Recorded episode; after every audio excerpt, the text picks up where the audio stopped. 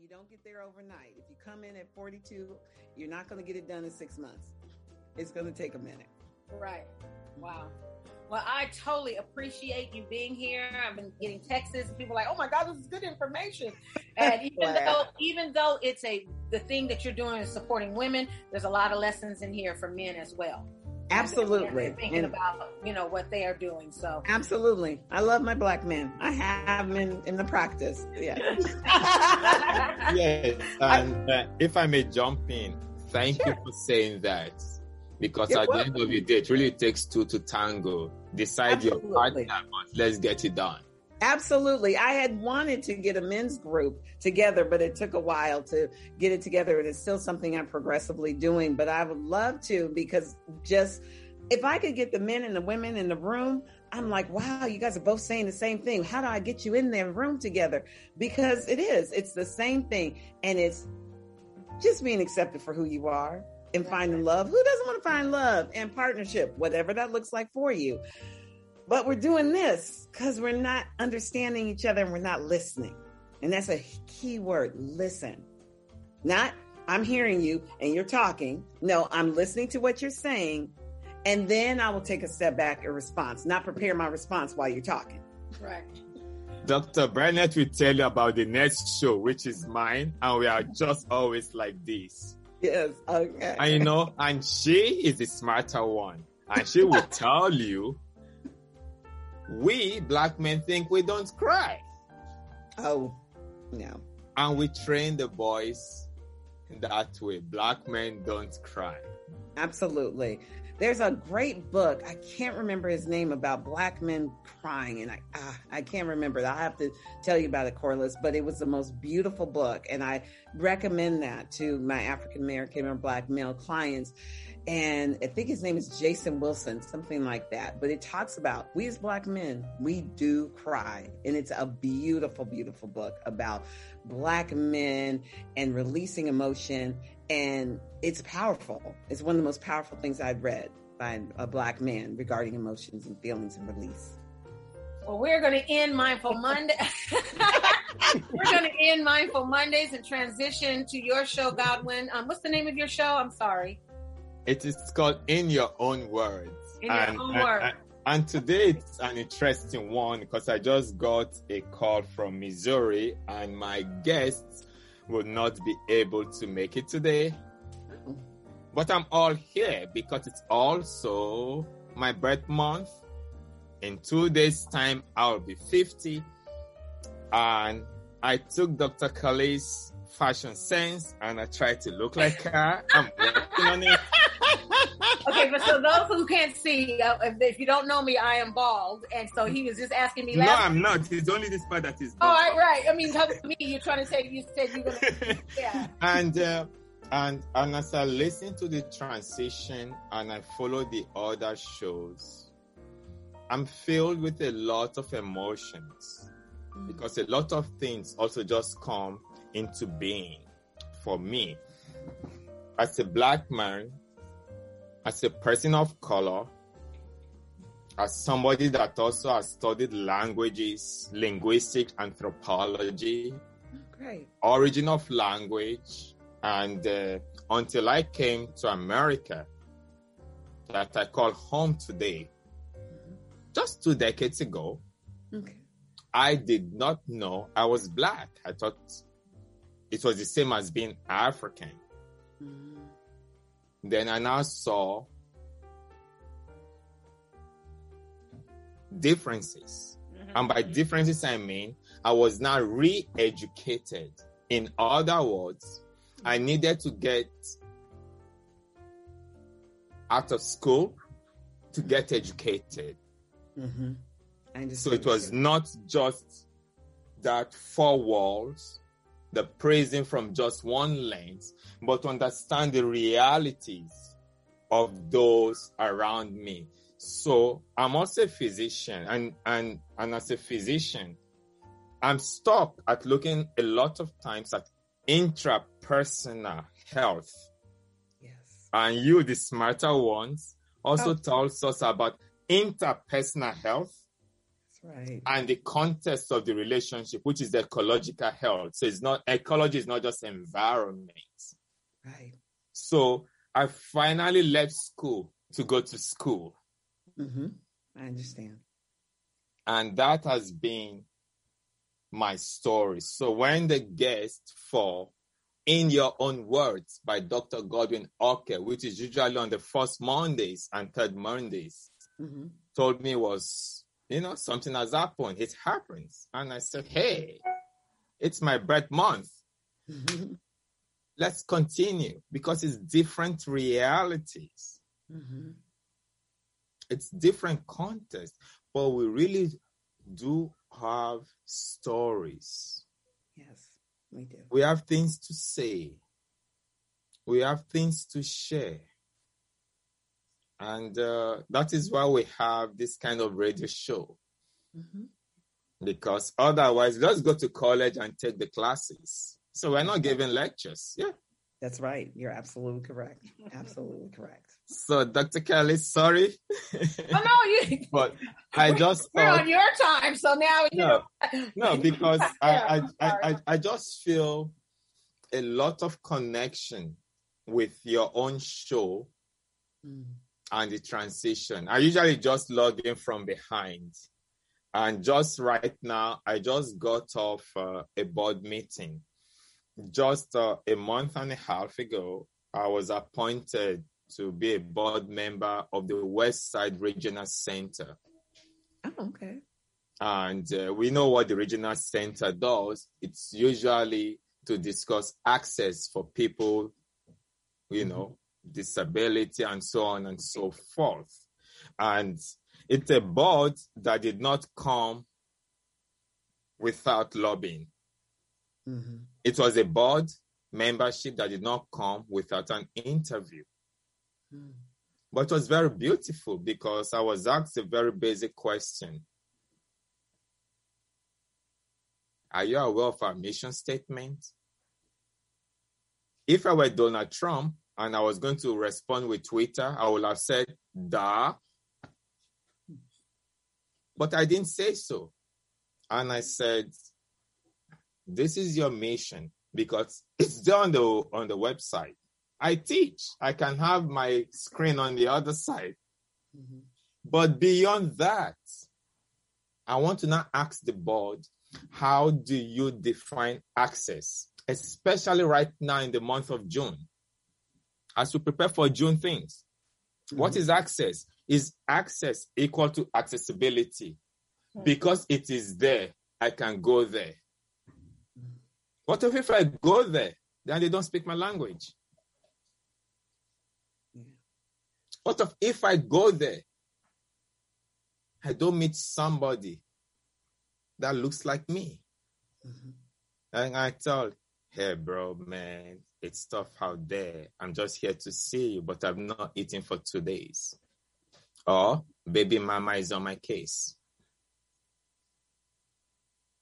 What if I go at the end of everything, they send me that famous letter that says, this is not a bill.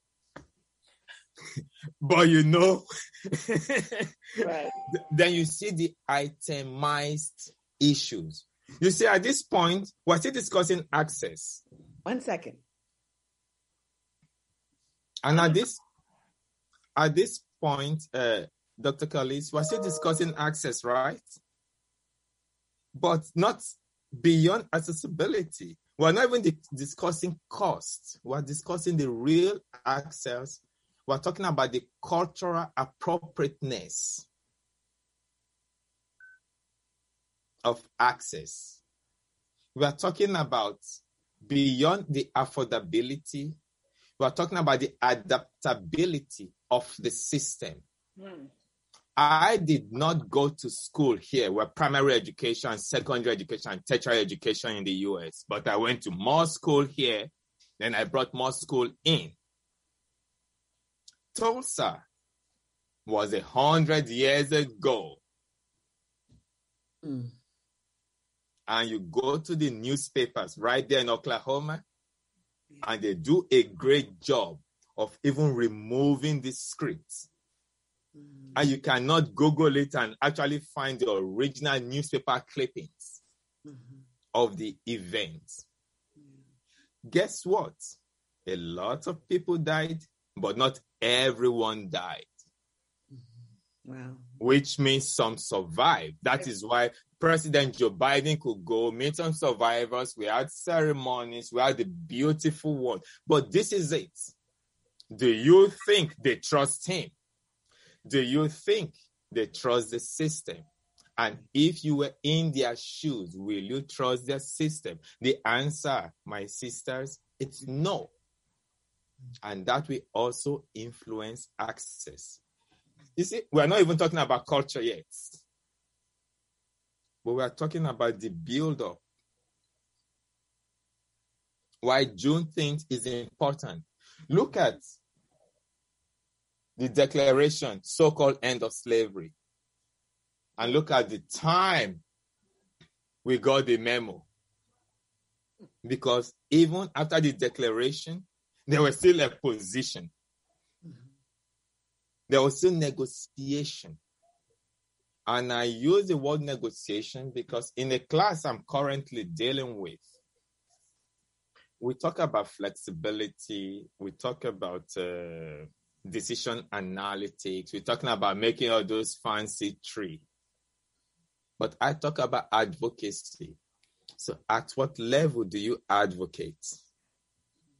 Do you want to stop? Adjust the policy level, and we deal with the legislatures. You know, we get somebody in, or we pay somebody to be there. Or we want to also include the consumers of the final products, which is you and I right now, so that we can choose. I wrote something yesterday that it's not a blame game. And about telling the tobacco company, you know, we run them out of town and destroy their business. Because the tobacco company can also describe themselves as being vulnerable. I'm not trying to play the devil's advocate, but I just wanted my graduate student to see the other side on how do you define who is vulnerable. Because right now, we have different groups and classes of people. The Caucasians also think they are vulnerable right now. They are being run out of town. The tobacco company also thinks they are vulnerable. And the student wrote me and said, Prof, is there ever a good use of tobacco? I didn't reply. I waited. Took my shot of what I needed to. Then I asked, what about if we go to the history of the medicinal value of tobacco? I'm not advocating for tobacco use or the product. The medicinal use as a pesticide, as this, blah, blah, blah. The historical perspective that is being drowned. And just the fact that in North Carolina, I was at Wake Forest University just 10 years ago. And over there in the fellowship program, they were one of the largest employers of labor. And still by the Black people. So it's not one size fits all. So even in our advocacy, we still also need to be careful for what we wish for. Or we may just get it and will not be ready. In your own words, in the show that I run, I know you have to leave, but these are the points I highlight. So I am so glad we've had this minute, Dr. Taylor. Oh, you're welcome. But we'll continue this. Yes. And Dr. Khalil is just a hostage for a few minutes more. Okay. But this is it. It's just as you've said, it's keeping it real and trying to tie the things together. Just think about it. You have many Black brothers in jail today for marijuana. And I have to apologize because my daughter was running around, so that's why I had to do a quick exit and come back. 16 yes, minutes, Mama. You got 16 minutes. Yeah, like, but you know, it's just nice to be able to be carried over to another show, and it's so valuable of the information that you're sharing, because how beautiful it would be to have Black men and Black women in the room and being able to have that conversation with egos down, right, tempers, you know, put in check, open, and let's just keep hope alive and love one another, but be vulnerable.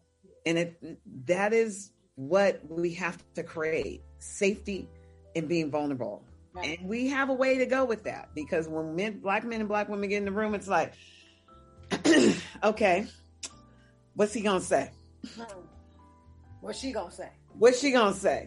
Right. Instead of just, let's all exhale and recognize that we are here for one another, not to fight, but to walk the road together, right, not apart and divided. And that's where we're still growing, I believe, as a community, as people. All right. Well, there it is. So Colette, we were easing off of Mindful Mondays, but then Godwin jumped in on Mindful Mondays and took us into his show. So now we are both going to go ahead and exit and let y'all do your thing. Very good. Well, I wanted to say something to Tabitha, because I did listen while I was driving. Okay. So I did not miss it. Oh. And I think what you're doing is absolutely excellent. And the conversations need to be more than fewer. The conversations need to be had all day, every day, because we've got that kind of trauma and we've got that kind of issue. Yes, and absolutely. I try to go on Clubhouse. I went to two different Clubhouse platforms, and one was Black men and white women, and why. And there are several Clubhouse platforms that talk about why Black men date and marry white women, and why Black men should be as valuable as Black women. Okay. And they use the word value. That's very interesting. I thought the same thing. That's very interesting. Yeah. And then the other one was what the problems between Black men and Black women. And I really and truly believe that the issues between Black men and Black women, I don't think that they can be addressed until we address the issue of PTSD. Absolutely. Okay. Absolutely. So, sorry about that. Mixed up all over the place. But there are so many areas that need to be addressed so that we can get to the remedy. We have to get to the remedy. Absolutely. And one of the things that I was hoping we would have a chance to talk about is what we see on the boob tube. Black women doing things that are not only an embarrassment or should be an embarrassment, and they make excuses as to why they do the things they do. The first being, I get paid. Yes. Okay. No, really? So you sell your soul to the devil for a little bit of money? Because that's a little bit of money. What you make is a little bit of money. I hear you. So we have a whole lot of issues. And we do. We do. Yes. We're still working off of, her name is Dr. Joy DeGruy, and post-traumatic slavery syndrome. It really needs to be a diagnosis in the DSM-5. I was waiting for you to say that. I used it in my dissertation work. And one of the things is we are still suffering from that today. And the PTSD, when we traditionally, they would think about it, they thought military. My dad was in Vietnam and he suffered it. Unfortunately, he was a Marine and really saw the hardships of the battles. But post-traumatic stress disorder is related to any trauma that you could have, sexual abuse, physical abuse, verbal abuse, abandonment, all different types of things that have caused you this place where the anxiety, the depression is happening on a regular basis, the night terrors, flashbacks, abundance of things. And there's not many Black people in society today that don't have some degree in some shape, form, or fashion of PTSD. Absolutely. From slightly mild to extremely severe. Yes. And the whole spectrum of it. And a lot of it, Corliss, is where the strong Black woman comes in, and we kind of hide her in and say, okay, I'm good.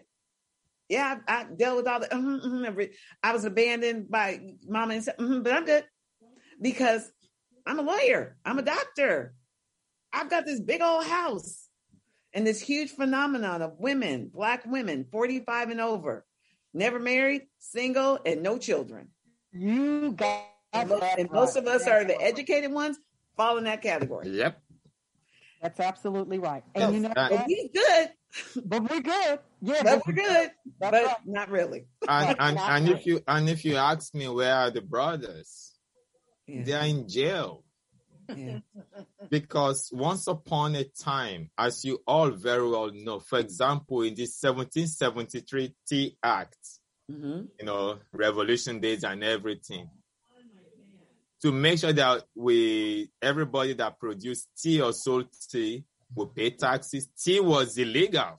Tea, the same tea that we drink today. Right. And right now, of course, you know, medical marijuana, we have always known the value. Right now, we're a bit on the chill pill on that. You can see the transition also depends on who is vulnerable and who is being targeted. Many men will go to jail for the paraphernalias of crack cocaine. Absolutely. The remnants, the bad stuff. But the white good stuff is right there in Hollywood and Beverly Hills. Yeah. Somebody in my own home today, I rushed back home from an event to meet a 12 noon appointment, properly scheduled. But this is a rescheduled appointment. And it should have been yesterday at 10, Sunday. At 10, they called me, managed to get to the phone, and they said, oh, we just want to confirm you'll be available. It will take us 2 hours to be there. I said, but this is already scheduled for Sunday. Said, yeah, we just like to call on the day of. I said, okay, tomorrow I'll be at the base. Let's agree on the time. 12 noon, I will be there. And I came back for that meeting, you know, took off what I was wearing, sat down, saw some missed calls. Just before noon, I picked the phone. I said, initiate this call. It's all private numbers, but I listened to the message. I said, call XYZ. So I called the number. And they said, oh, we just wanted to be sure you'll be there. And I said, like, really? We already resolved this. But that is not the punchline. The punchline was I now packed everything I needed to do to return to Anaheim. I live in Oakland. It was not convenient in any shade or form, but I wanted to respect yesterday's song. And a manager called me just by chance, random number, and I picked the call again. And I said, he said, no, we like to call on the day off. I said, I don't know how many times I will tell you. When we've scheduled, let it be. And right now, I don't think we can continue this relationship because it's not working for me. He said, in that case, I'm going to see Mr. and Mrs. Howard in Beverly Hills. We have a meeting. Then I just clicked the call. I said, you know, I was going to say what I cannot put on radio. On that note, I just have another meeting that's starting in a moment, but I just wanted to go ahead and sign off on Mindful Mondays. Thank you so much. I appreciate it. Thank you for the invitation. And thanks for coming in on the last part, Godwin. That was good. Yes, it was great. Thank you so much. Yes. Take care. Take care. Well, we can't allow this conversation to dissipate. We don't want it to diminish in any way. And I'm amongst family and friends. That's why I've got a mask on. But we want to keep the conversation going. We want people to understand that the issues that we have, and it's not post-traumatic stress syndrome. It's post-slavery syndrome. Yes. Okay? It's post-slavery syndrome.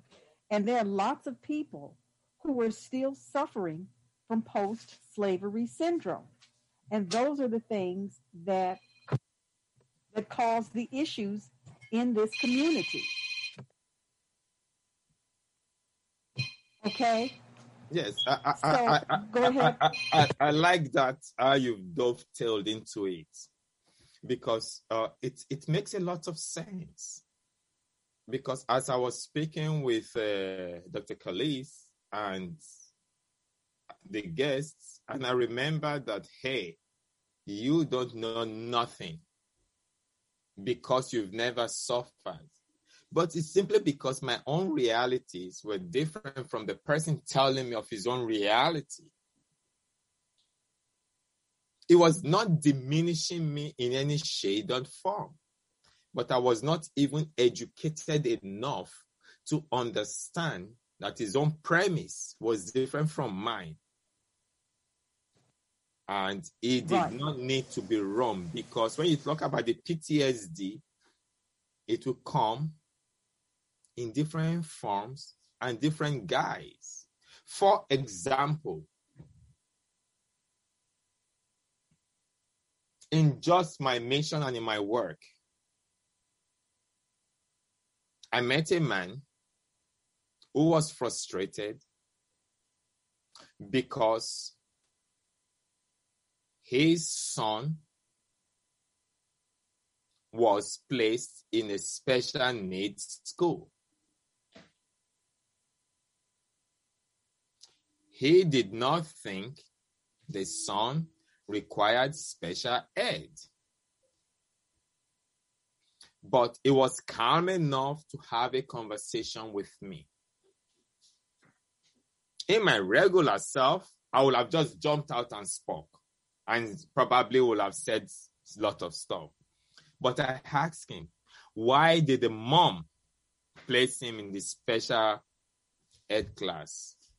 He said, I asked her. She said, the disability check she's receiving will increase.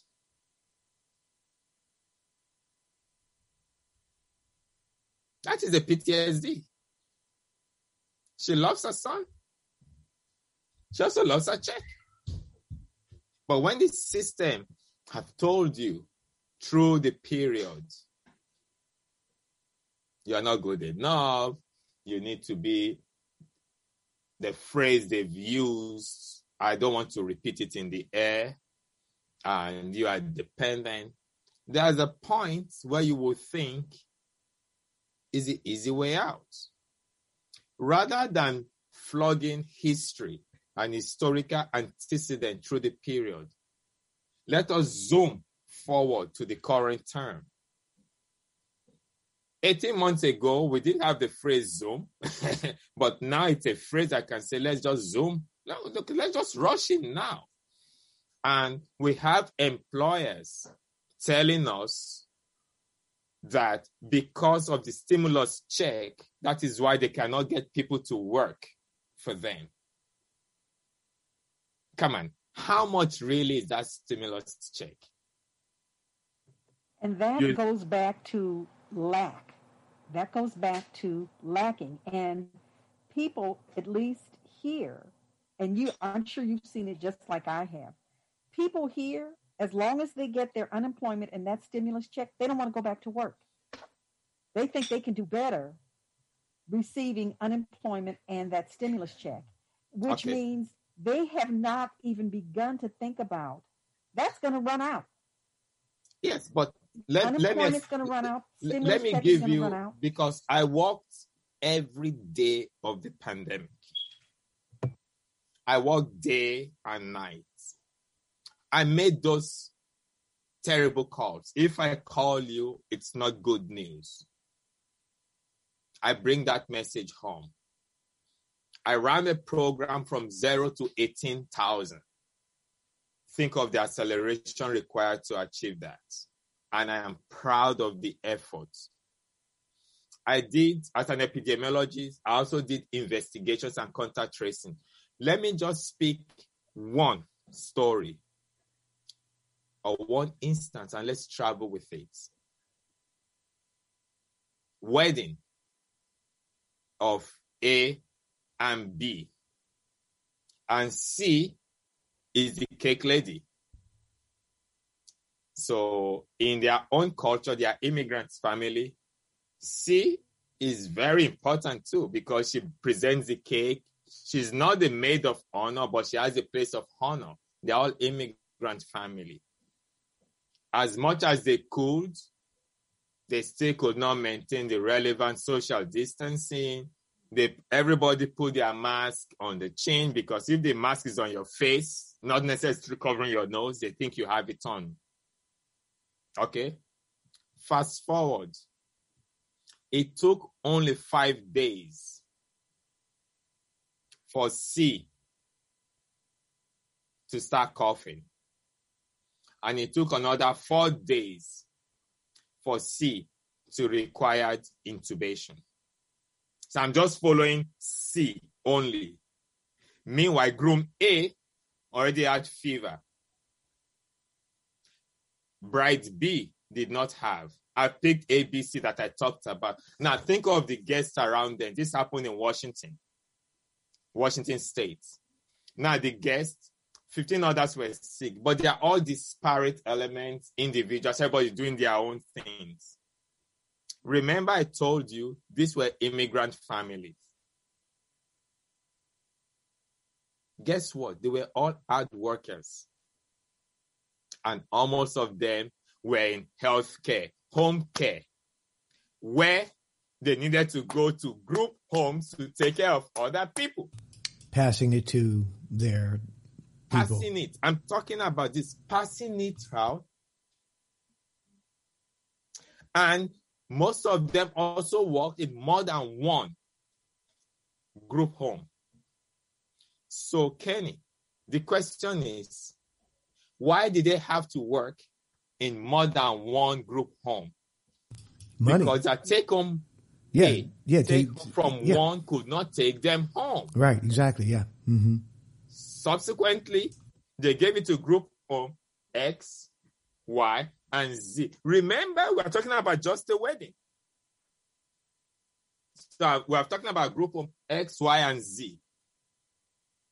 Until group home M, not even included in the mix, had one case. And the owner of the group, the administrator, was speaking with public health and just mentioned, our neighbor, they also have an outbreak. We've done our best. But these staff, they work in multiple homes. And I've heard that some people that went to the wedding 3 weeks ago, some people were sick from there. That is how public health linked M, not X, Y, and Z, not A, B, or C, or the guest, to that simple pandemic. Now, we can go to town and talk about people not listening and all those things, but let us narrow that to Juneteenth. The social determinants of health and what we are all discussing right now. I was talking about the emancipation. If your take-home pay will take you home, that is really what you want to do. Because if I give you extra hours to flip additional burgers for me on this job, and you lose your medical because you've just crossed the threshold, what will you choose? But things are like that because they have to keep an underclass. The powers that be have to keep an underclass. It's the same thing that happens I know it happens in California. I'm not sure about here. There's some other things here in Texas, but I know that in California, say for example, your driver's license is suspended or something like that, or you don't have your tags are not current. Well, generally speaking, most people's tags are not current because they don't have the money to pay for the tags, and tags are crazy expensive in California. So then they impound your car and they automatically keep it for 30 days. And most people in those positions, they can't afford the tags, which means it's not a newer car. It's probably an older car anyway. So then you have to pay for towing, and then you have to pay to get your tags, storage, and then you have to pay for storage. Mm-hmm. You couldn't afford the tags in the first place. How are you going to afford all these other things? It's you know, we've talked about this on the program before. People say the system is broken. No, it's not. The system is not broken. The system was designed like this. This is all by design to keep the underclass. If you go down to the DMV, you don't see CEOs down at the DMV. Go into courtrooms. You know, people that get jury duty. You don't see CEOs down at jury duty and things like that. You know, we live in a quasi-caste system. Now, I'm smart enough to know that it's not the exact same as the caste system in India and things like that, where you can't move and things like that. But it's a quasi-caste system because things are put there to make sure people remain in certain areas. Things are put there to make sure people remain in certain areas. And that's part of it. You can't get, the government assisted health insurance because you don't make enough. Boom, they give you a raise, then you can't get that and they take that away. Same sort of thing. Go ahead. I met a young man. It's crazy. But he got a ticket for riding the metro line without a ticket. So it's crazy. Spat on the cops, scaled the wall, and managed to escape. Thank God they didn't shoot him. Then I asked him, why did you do that? Are you crazy? He said, yes. I said, but why? He said, they are giving him a ticket because you don't have a ticket. Yeah, you don't have to. Yeah, he survived that particular one. You know, but the way he said it as so commonsensical, I just thought about the spiral. Because now, he managed to escape that one without ID. He managed to still complete his ride, but if they really picked an ID from him, which he also did not have, it would have been holding the government. At the end of the day, there would have been multiple warrants against him. Right, yes. For that 50p US, 50 cents ride. And... See, that's when, the whole thing is when are you going to break out of that mold? It's a punitive system. It absolutely is. Yeah. Once upon a time, as we spoke a few minutes ago, the Boston Tea Riot, we all know that in history, tea was illegal. It's not because tea gets you high. I drink a lot of tea. I sure would like to get high from tea, but it doesn't work for me. But it was the taxation. And they were not getting the tax, so tea was illegal. Fast forward, all of a sudden, half of the black men, especially this month, when we're thinking of emancipation, there are still steps placed there to keep them down. I know somebody whose last name was Jefferson. But she was not white. I know that person whose last name, two same incidences. I mean, different incidences, but same scenario. Whose last name was Washington. Jackson. She was also not white. Jackson. I mean, I take that again. Both of them were white. But when my own friends introduced their girlfriends to their parents, before Zoom and all those things, the all-white couples, their parents were filled with trepidations. That, like, really? Washington? They assumed they were all black names. They thought they were black people. Mm-hmm. They thought they were slaves. And this is, I don't know anything about slavery. This is, to me, a million years later. But just by the name Washington or Jefferson, the parents have concluded their liberal kids are bringing up black girls home. And they brought the blue-eyed, blondest, white Caucasians they could have brought home. Now, think of Kenny Washington applying for a job. His name has 2 strikes already. Kenny or Kenisha. Yes. They add Washington to it. Kenisha, you will not make the list. Right. You will not make the list. And if your name, God forbid, now becomes Godwin, Orkeh or Chuko Orkeh, which is my name. You can't pronounce it. I don't exist. And that's why when people, there was some guy who got arrested or something. His middle name was Kentavious. His first name was something similar, but both names were names like that. And they've done studies that show when you send your resume in, I don't care what your credentials are, when they see names like that, that goes to the bottom of the stack, you know. And right, wrong, or indifferent is the reality of the situation, you know. And, you know, unfortunately, you know, when these kids are born with those names, they're saddled with those names, and it really hurts their chances of a career, you know. And can you see somebody sitting on the bench, Judge LaQuanda, Doranda, Bukisha? No. The answer is no. Okay, so we don't teach our kids. It goes back to from whence we came. And as I said on a different show, we've got the issues. We've got so many issues. It's hard to say which issues we tackle first.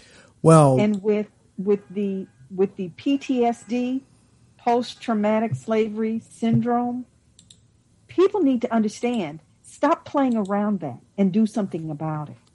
Stop playing around it. You see this headline?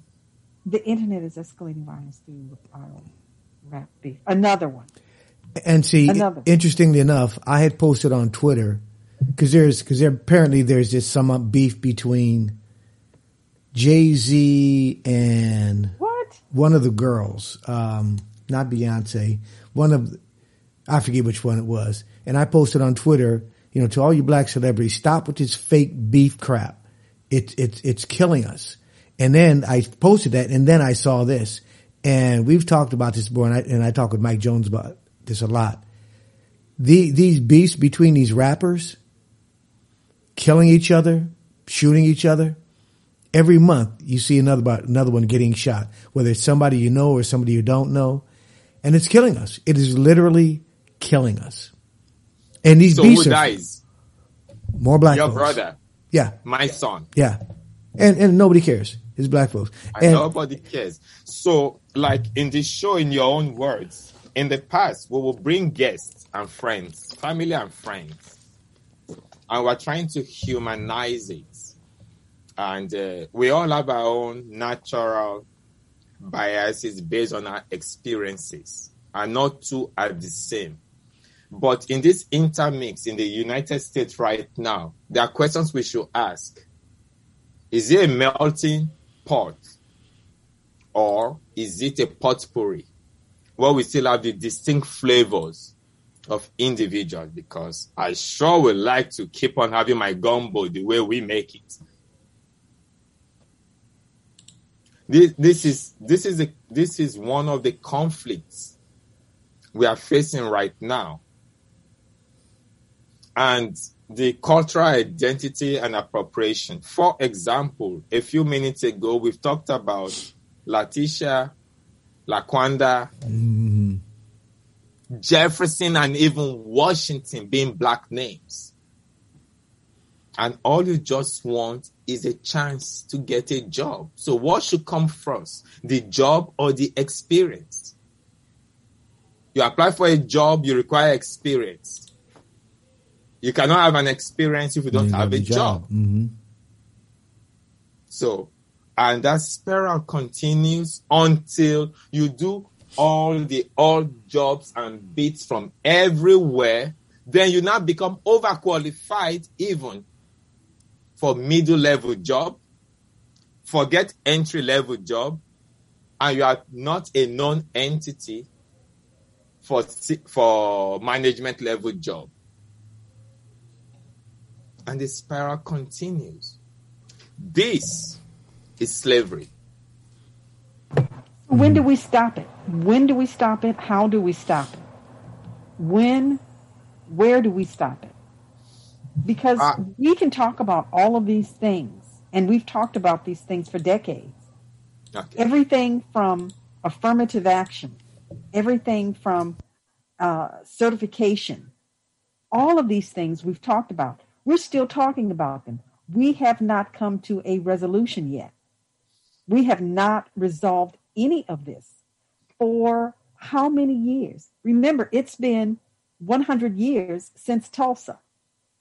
So the issues that we are talking about, and just as you're talking about names of girls and guys, Tabitha was talking about being honest or authentic, and today's girls wear their hair natural. That's not new. That is not new. It didn't just happen because this is the new millennium. That didn't just happen. When I was in high school, we wore naturals in high school. We wore naturals way up into the 70s. It ain't new. But now that the millennials are bringing it full circle, it's a new thing. They're natural. They're free. They're doing something different. It is not different. It is not different. Ms. Collette, I think you asked a question. I also answered the question. Because if it were easy to solve, at the end of the day, I'm sure we'll love to solve it. So that we'll move to the next problem. Or that will create new problem. But in your question, in your narration, you referred to Tulsa. Ask how many do a sense of high schoolers right now, if they even know what happened in Tulsa? Thank you. Now, it would be zero. Pause for a moment, put that zero. Question aside, and zero. Let me go to my own component of health disparity so that I can speak only my own area of competence. Hey, Dr. G, what is the greatest problem that you face as you travel the world and as you do your job? And I say, ignorance. What? Ignorance. Yeah. I face poverty. I face diseases. And I face ignorance. And the ignorance leads to both the poverty and diseases. And the diseases leads to both. So I have this triad that are chasing each other. And I'm not extrapolating it to the social issues, but in our previous show of Mindful Monday, just some minutes before mine, they referred to the tip of the iceberg. That is, you just see only part, but remember the part you see, the 80%, 20-80. So 80% is still below. You know why 80% is still below? Because they still don't have the break point. Remember, I'll follow my own area of work. The health-seeking behavior has not provided enough access. Because we have clinics in A, B, C, and D corners of the city, does not make them accessible. I may not have the transport. I cannot afford it. Or there are no black doctors there, just as an example. Now, going back to your question, how do we break the mold? Remember, we talked about Tulsa, and that was the other point. We put it on the side. We talked about the triad of poverty, ignorance, and diseases. In my own theory, education is a breakpoint. It will empower people. And extrapolating that, also in my own words, to your own reality. The first question I asked is that, how many of us, including myself, knew about Tulsa before the big centenary? And the answer is actually closer to zero than one. not 100%, we're still in the single digits, because there is the that some people just feel the need to continuously dumb some others or manipulate the system. There are people today that still believe passionately that the election was not won fairly and justly. They're not crazy people. That's right. That's very true. And there are people who say, yeah, the election was stolen. Yeah. And there's some people who will not wait for the next 4-year cycle. But this thing is, it's turn by turn. Take your turn, I take my turn. You beat me, I'll come back to fight again. I'll come with a stronger force. I will sell a new story to you. I will propose a better policy. The Affordable Care Act is something that I'm a major proponent of, that we also call the Obamacare. And it is built on 3 premises. I guess our problems always come in 3. And it is built on cost containment, increasing the access, and maintaining the quality. It is not socialism. It's not socialist medicine. If it's called the iron triangle, there is no point where you can automatically assume, because we've increased the access of people utilizing the system, automatically means the cost will go up. Because to each person, like in family planning, birth control, and what we face in China right now, to each person that comes into the system with their mouth, many of us, and by the grace of God, comes with a pair of hands to work. Why do you complain that we have so many mouths to feed? What about the hands to do the work also? China today has moved from 1-child policy, 2-child policy, now giving incentive for 3 children right now. From 1, 2 children now to 3 children policy. Because they realize that to every child, yes, there is a mouth. And to every child, there are also a pair of hands to work. And in the aging population, the dynamics change.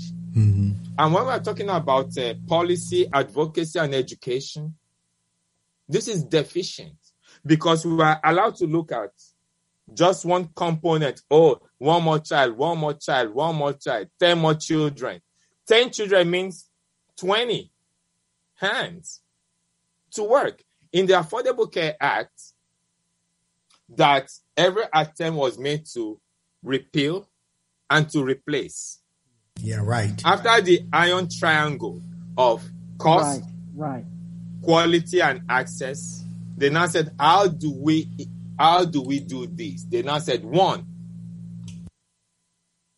it's an individual mandate.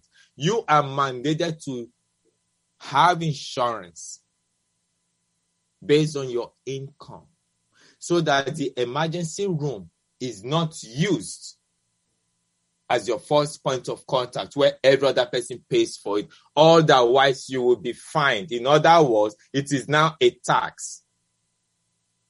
And at the end of the year, we will evaluate and give you a refund, or you give us something. Based on the premise that more people will be there, the more, the merrier, and many of us will not use the facility.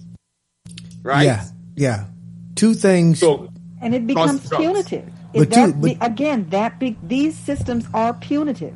But 2 things happen. They're in place for you to use, but if you use them, you will be penalized. 2 things that I think where there was missteps is, first of all, they called it healthcare reform. It was not healthcare reform. It did not touch healthcare. It reformed how you pay for healthcare. And I was just about to say that. And you see, the right wingers were saying, "You not keep your skinny plan." You see, the right wingers are saying, "Keep your hands off my healthcare." They were not touching your healthcare, okay? And remember, Mitch McConnell was the one that called it Obamacare as a pejorative.